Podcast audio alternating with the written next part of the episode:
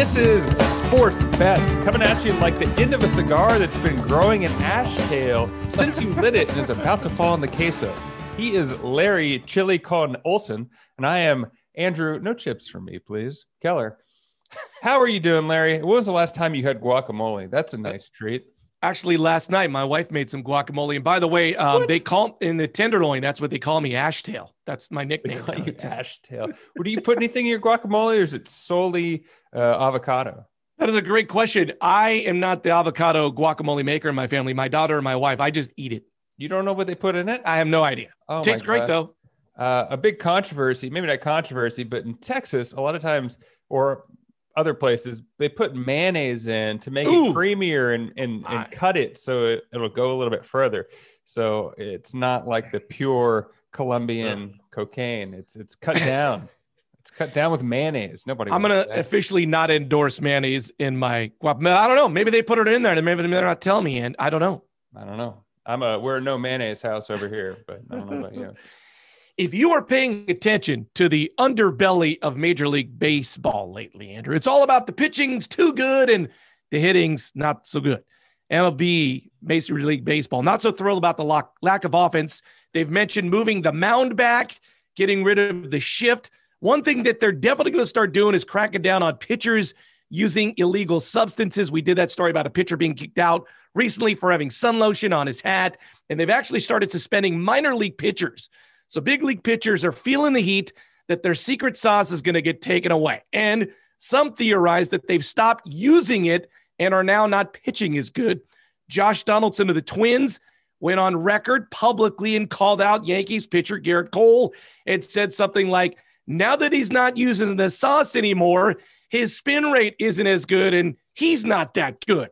Cole was asked by the press about a substance he specifically used called spider tack, to which he said, I cannot answer that. As it turns out, Cole and Donaldson met up this week. Yankees beat the Twins 9 4. There was some speculation that Cole was going to plunk Donaldson. He did not do that. He just struck him out and then stared at him a couple of times. Yeah, I mean, in the '90s, we were upset because people were hitting too many home runs, and that was because of steroids. I mean, uh, I I still stick with my fact that baseball complains too much. This was great seeing uh, Gerrit Cole go go out and still give him the heat, give him the business, as they say. He had two fastballs over hundred, and he averaged 98.2 miles per hour, and so he's still got the heat. Um, but as soon as the hitters start hitting too much baseball is going to say, "Oh, we need more. Uh, we need more defense." So I think it's it's a fun fun little rivalry, but um, uh, stop bitching. I uh, am not a minor major league baseball player, uh, just a guy sitting in silence. But I've heard this theory that hitters really don't actually want pitchers to get rid of the secret sauce because it gives them much more command of the ball. They're throwing harder than ever, and they actually want them to have the spider tack because it helps them keep command and then not throw it at their head. Yeah, I mean, you always need to you always need to be pushing the envelope on what's legal and what's not if you're going to be at the top of your game and be competitive. I don't know. You, I think it was the late '90s or early 2000s. They had these contacts that the uh, baseball players could see the ball better. Do you do you remember that? Yeah, yeah. I don't know whatever happened with that. Maybe it really wasn't um, a helpful thing, but like the spider tack or whatever it is, you need to be trying to be able to be the best. And I, yeah, I, I, we liked it. I feel like the general consensus, as you mentioned this, we like it when there's lots of hitting and home runs. Maybe Mhm. everybody doesn't like it as much when the pitching's good. That's why everybody's in this kerfuffle right now. Nobody was having a big problem when we were hitting home runs. They weren't like, Right. well, I guess we should move the pitching mound up. So I don't know. I feel like that's why we're in this situation we're in. Well, there's also this push to for Major League Baseball to appeal to younger fans who are more in tune with highlights and clips. And if it's a bunch of strikeouts and a lot of defense, there's less highlights to be able to send out there. So that's probably another thing, being like, hey, we need to be more sensational. We want people to tune in that are under 30 or 30. Millennials like the highlights. Yeah, they do. they do. Have you ever been injured before? Yeah, I broke my a collarbone a long time. Ooh, when was the last Okay. time you thought about that before you did something? Mm, it's been a bit. So I read this story. Dak Prescott has gone on record saying he's mentally moved on from his ankle injury in uh, October 11th of 2020. He had a compound fracture and dislocation of his right ankle, and he's been rehabbing. And he finally was like, "I've mentally put that to bed." I first read it, and I was like, "This is kind of some hogwash," but there is something to like knowing in the back of your mind that you have an injury. I've uh, I had surgery on my hip. I tore my quad, my yeah, my quad, and for the time after that, I thought about it before I would do activities, and it was it was always there, even if I wasn't physically inhibited. And now I don't think about it anymore, and maybe I'm a. It has effects, but the mental aspect of it and being able to move forward is a big deal. So hopefully, Dak Prescott mentally putting the ankle injury behind him is good news for the Cowboys.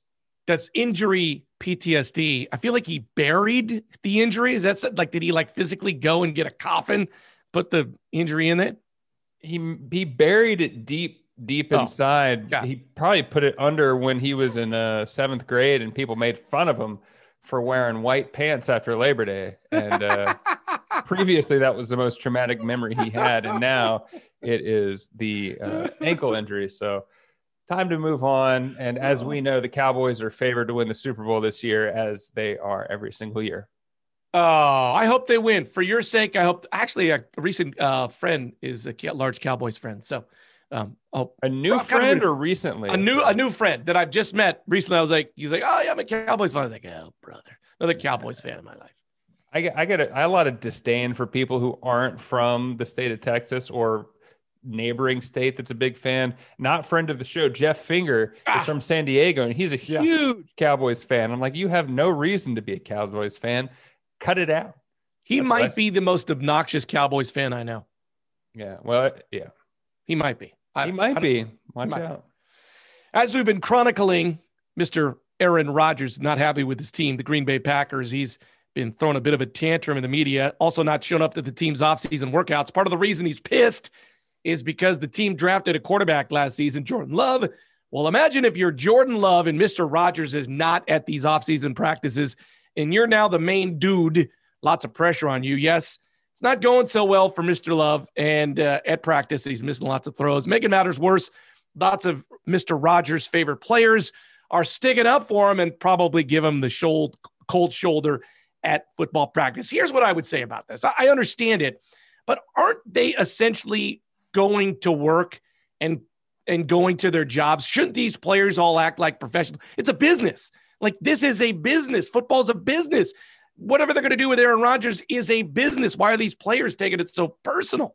It is a business, but also the people that are drawn to that sport are are very ego. Like you yeah, have to have a huge true. ego, and they're like, "Hey, this is about me." I like this story because of Schadenfreude. Like you want to see. I don't know if it's Schadenfreude, but like seeing people fail, and it's kind of hey, stick it to the man, Green Bay, which arguably Green Bay is probably the least, quote, the man of all the NFL franchises. It's owned by the citizens or it's owned by the public. Like it's not, or their stadium's owned by the public. Um, but uh, we'll see what happens. I mean, we kind of went through the same thing with Brett Favre and it worked out. I don't know if the same thing will happen for Jordan Love. This is his second mini camp, and last year reports where he wore, he wasn't doing very well either. So it seems like if things stay on the same trajectory, Aaron Rodgers might get the last laugh. But I, also to your point, his teammates that are tanking intentionally, like his goal is to not come back. So them tanking for him isn't going to help them in the long run. I do have just a little bit of bad news for uh, Jordan Love. If you're feeling the pressure at an off-season workout where nobody's watching, my pressure might be a little heavier when you travel to Kansas City to play the Chiefs in the regular season. So you might want to start dealing with pressure. Yeah, playing against the partial owner of the Kansas City Royals. That's a Maybe. big deal. I yeah, mean, from Maybe. Utah State, all the way from Utah State. Logan, Utah, by the way, the great Logan, Utah. Yeah. Well, he went to Utah. Yeah. Well, the beef from Aaron Rodgers to oh. Jordan Love. We can talk about the beef between Brooks Koepka and Bryson DeChambeau. Beef. Brooks Koepka, Brooks Koepka. In an interview, you said that this beef that they have is quote good for the game, which I think is true. I, I kind of talked about it before about helps their Q rating. But you think about like other aspects of life, like why people are tuning in more. You think about the fight that just happened last week and Logan Paul versus Floyd Mayweather. it wasn't because Logan Paul is the best fighter. It's because he's really good at uh, getting people to look at him and further uh, conveying that there's no such thing as bad press. And so if people are talking about Koepka and DeChambeau, it's good for PGA. That's certainly true. The thing that I don't understand about this is Brooks seems like a very low key, mild mannered, not want to put himself in the spotlight kind of mm-hmm. dude. But him talking about this beef and keeping the beef going is putting him further in the spotlight. So it, you're right, it's good for golf. Maybe not good for Brooks, but he keeps egging it on. So whatever. I mean, it might be good because his name keeps coming up and up, yeah. and like that's going to make his sponsors be happier because they're talking about him. I mean, the ultimate example is United, well, maybe the world, but U.S. politics. Think about like how much money the uh, the cable news outlets make during election time because we're polarizing and we're like, well, this person's evil and this person's evil.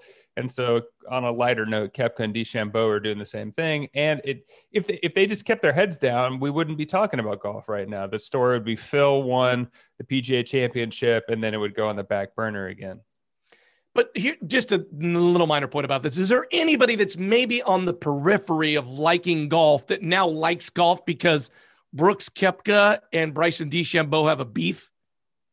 I don't know if they're going to necessarily watch the sport more, but I think they're going to like follow the beef. That that thing on Twitter with the eye roll and his post game interview was great, and it's I think it's just going to attract the younger generation because people oh. like seeing confrontation it, from the from the comfort of their home. They don't want to be involved in it, but the people like watching it. It's like watching the train wreck, and uh, I'm excited to see. I, I am excited to see it keep going. I think if it was real, it might not. It's probably not anymore, but they're going to keep it going.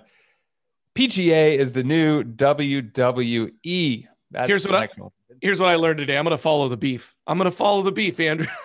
it's what's for dinner. Here's something I don't necessarily always understand. So the Olympics are like held at the end of summer, and then most of the sports choose the people that are going to represent the country in that sport at the beginning of summer, right? So they're currently doing the track t- track time trials for the USA and swimming. So they haven't really decided who's on the team yet. I don't know why they don't do that a year ago so that the guys would know, hey, for the next year, I could prepare for the Olympics. Doesn't matter. I don't care. Whatever. Bottom line is they got to choose the USA basketball team, right? Mm. And they're mm. going to do that in Vegas, which I think is interesting, right? They're going to plan who's going to play for the USA basketball team in Vegas. Let's see who shows up for practice. But here's the question you know, if you're Steph Curry and you've played a lot of basketball games over the last 10 years and you're very injury prone and you've just come off a bas- basketball season that was a little longer and extended because of coronavirus, do you risk going to the Olympics and getting injured? But on the flip side of that, you build your global brand if you do go to the Olympics. Like, it's an interesting decision for these athletes. Do I go and risk injury, but build my brand, or take the summer off and rest up? Yeah, I mean, Steph Curry is an interesting one because he's a little bit older in his career, and like you said, more prone to injury. Uh, he doesn't really have anything to prove. Uh, but I think I, if I was him, you'd take the take it, go for it, get a gold medal, help build your brand, help build your legacy and do it. Um, to the question that you said you didn't care the answer for, if they picked him a year ago, people could get hurt. Like LeBron might have been picked a year ago, True. and him, him and Anthony Davis aren't going, definitely because of injury. So I think it's interesting that the basketball players basically get a pick, be like, "Hey, I'm going to go." There's not yeah. really a I have to prove it like uh, the smaller the smaller roles. Well, I think that's certainly true, like Steph Curry, but I feel and maybe some of the bigger stars, but some of the you know, I don't know. I feel like USA basketball's for the non-starters. They yeah, they feel like they need to fill out the roster of people who actually rebound, who yeah. actually pass. There's like the heavy part, and then yeah. All right. So the some of the people are thinking are probably going to be on the team could be Steph Curry, like we said, maybe Kawhi Leonard, Damian Lillard. So I mean, those types of guys can just be like, "Hey, I'm going to do it." Show um, up. But yeah, also it's interesting that the USA basketball is going for their fourth straight gold medal, which yeah. is sad because USA. we had that one year where we got third. Uh, you think we're the best? USA. USA. But we are the best. We are the best, Andrew. We are the best. We're uh, DJ Khaled. DJ Khaled. DJ Khaled. This guy, best. James Iron Cowboy Lawrence. Oh my lord! On Tuesday, just oh. completed oh. his 100th consecutive Ironman. so he ah. decided that he was ah. going to do 100 Ironman in a row. In 2014, he did 50 in a row, and uh, he he said he wanted to challenge himself. And he's like, 75 didn't scare me, so it had to be 100. Uh, I think it's interesting. He got supported by his wife. He had all sorts of like crew and stuff, but his wife was someone supporting him. Basically, that's like saying, "I'm not going to see you for 100 days," because Ironman. I don't know what his average was, but they're probably if you're doing 100 in a row 14 15 hours a day so like all you're doing is exerting energy eating and sleeping so how good could i don't know i, I judge his marriage more than his his feats i like that we're judging the iron cowboy honestly i saw this story james iron cowboy googled it like five times to make sure this was not an onion article i isn't an Ironman 26 miles running, whatever amount of swimming, and 112. Like that's amazing that he did that for 100 days in a row. It's crazy. I mean, there was a interview in a runner's world, and I got the audio from it, and this is what he was saying. That day, for no particular reason, I decided to go for a little run. When I got tired, I slept. When I got hungry, I ate. When I had to go, cowboy, you know, cowboy, I went. So I mean, it's that simple. Once you just start doing it, you keep doing it for no particular reason at all. Um, the Iron Cowboy, I love it. I was I was trying to find like I mean obviously he's getting sponsorship or doing something, but there was no real like I'm not raising money for a charity. It was like, hey, I'm selfishly going to do a hundred Ironman in a row. We would think you would think the story would be us praising him, but I, I have you judged him. You judged him hard. Judging the Iron Cowboy. Judged him real hard. I love it. Oh my goodness. Well, college baseball oh. is getting ready for the playoffs.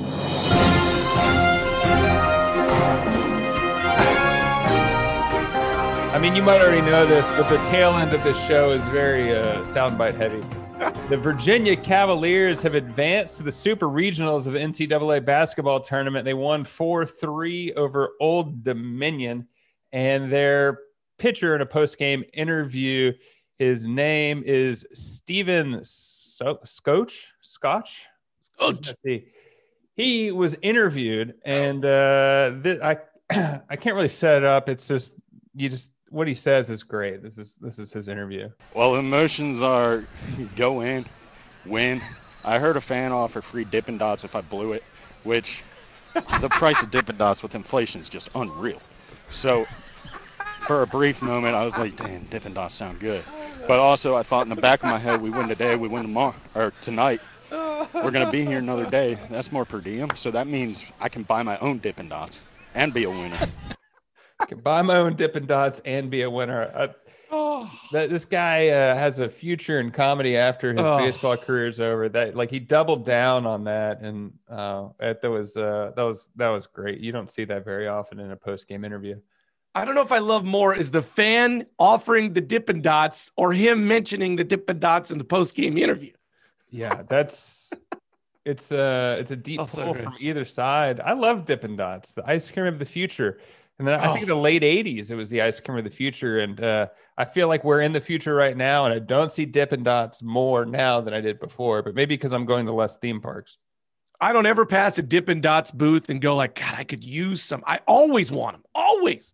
Always. I like when anytime I pass an Auntie Anne's, I have to get a cinnamon sugar pretzel. Oh, or so what's it? Auntie Anne's. There's two pretzel places. Cinnabon. I just enjoy the smell, and I oh. never stop there. Oh, shame on you. Not good. This has been Sports Best. Do not patronize Cinnabon. I'm Andrew Polari. Thanks for stopping by.